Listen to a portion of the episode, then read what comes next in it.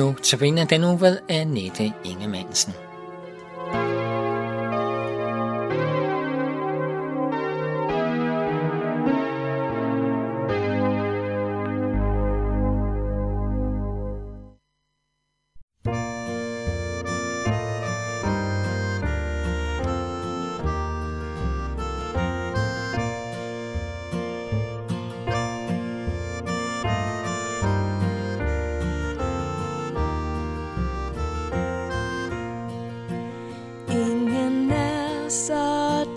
I fare, som Guds lille børneskare.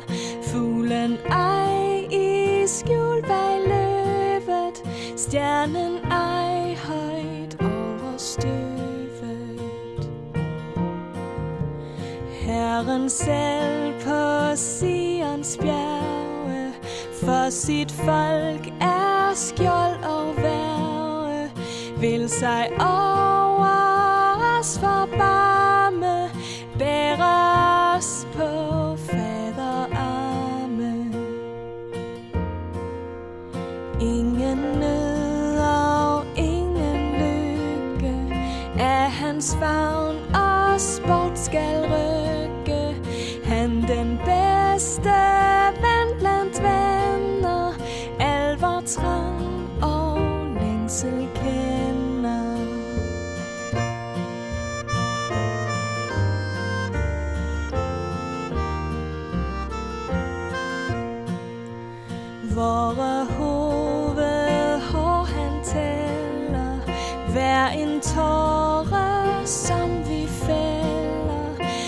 Han os føder og os glæder Midt i sorgen han os glæder Om han tager, om han giver Samme fader han dog bliver Og hans mål er kun det ene Barnet sande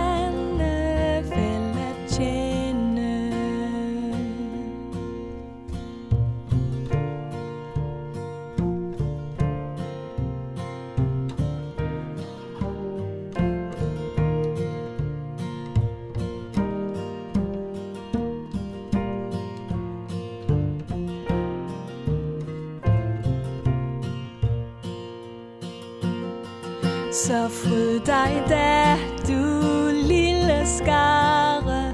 Jakobs Gud vil dig bevare.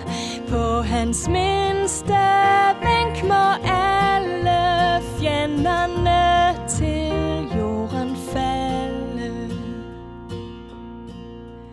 Og når endt er kampens dage Endt hver jordisk nød og klage Kalder os vor faders stemme Til en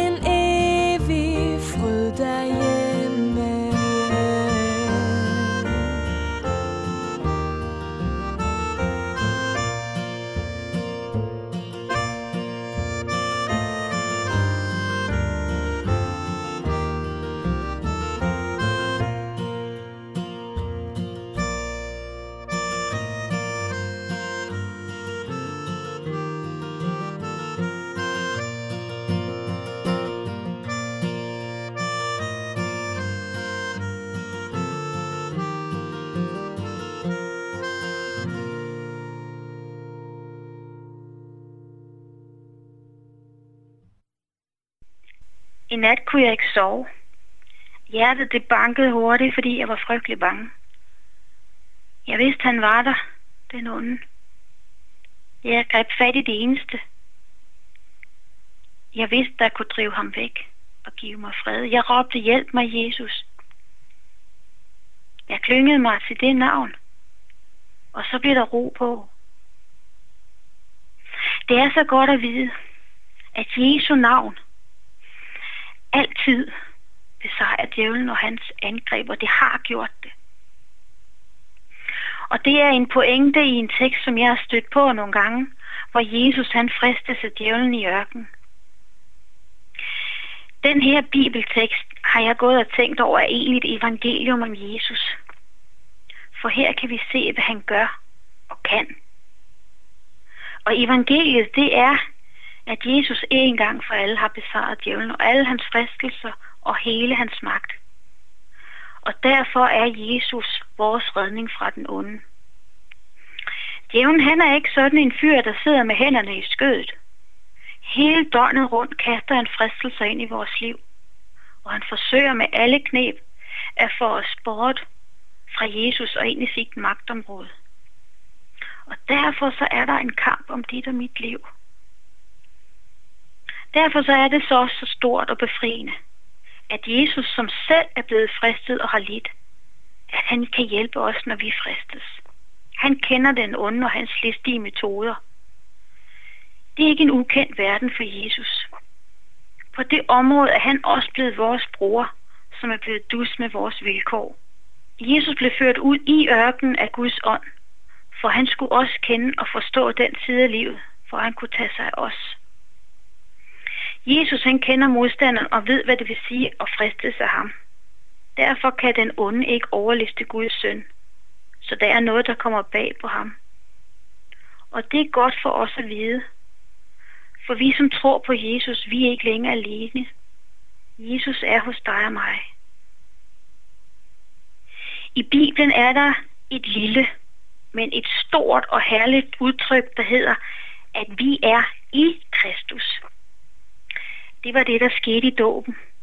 Vi blev flyttet over i Kristus, og det betyder, at du og jeg er omgivet af Jesus på alle sider. Vi er omsluttet af Guds søn, midt i hans favn.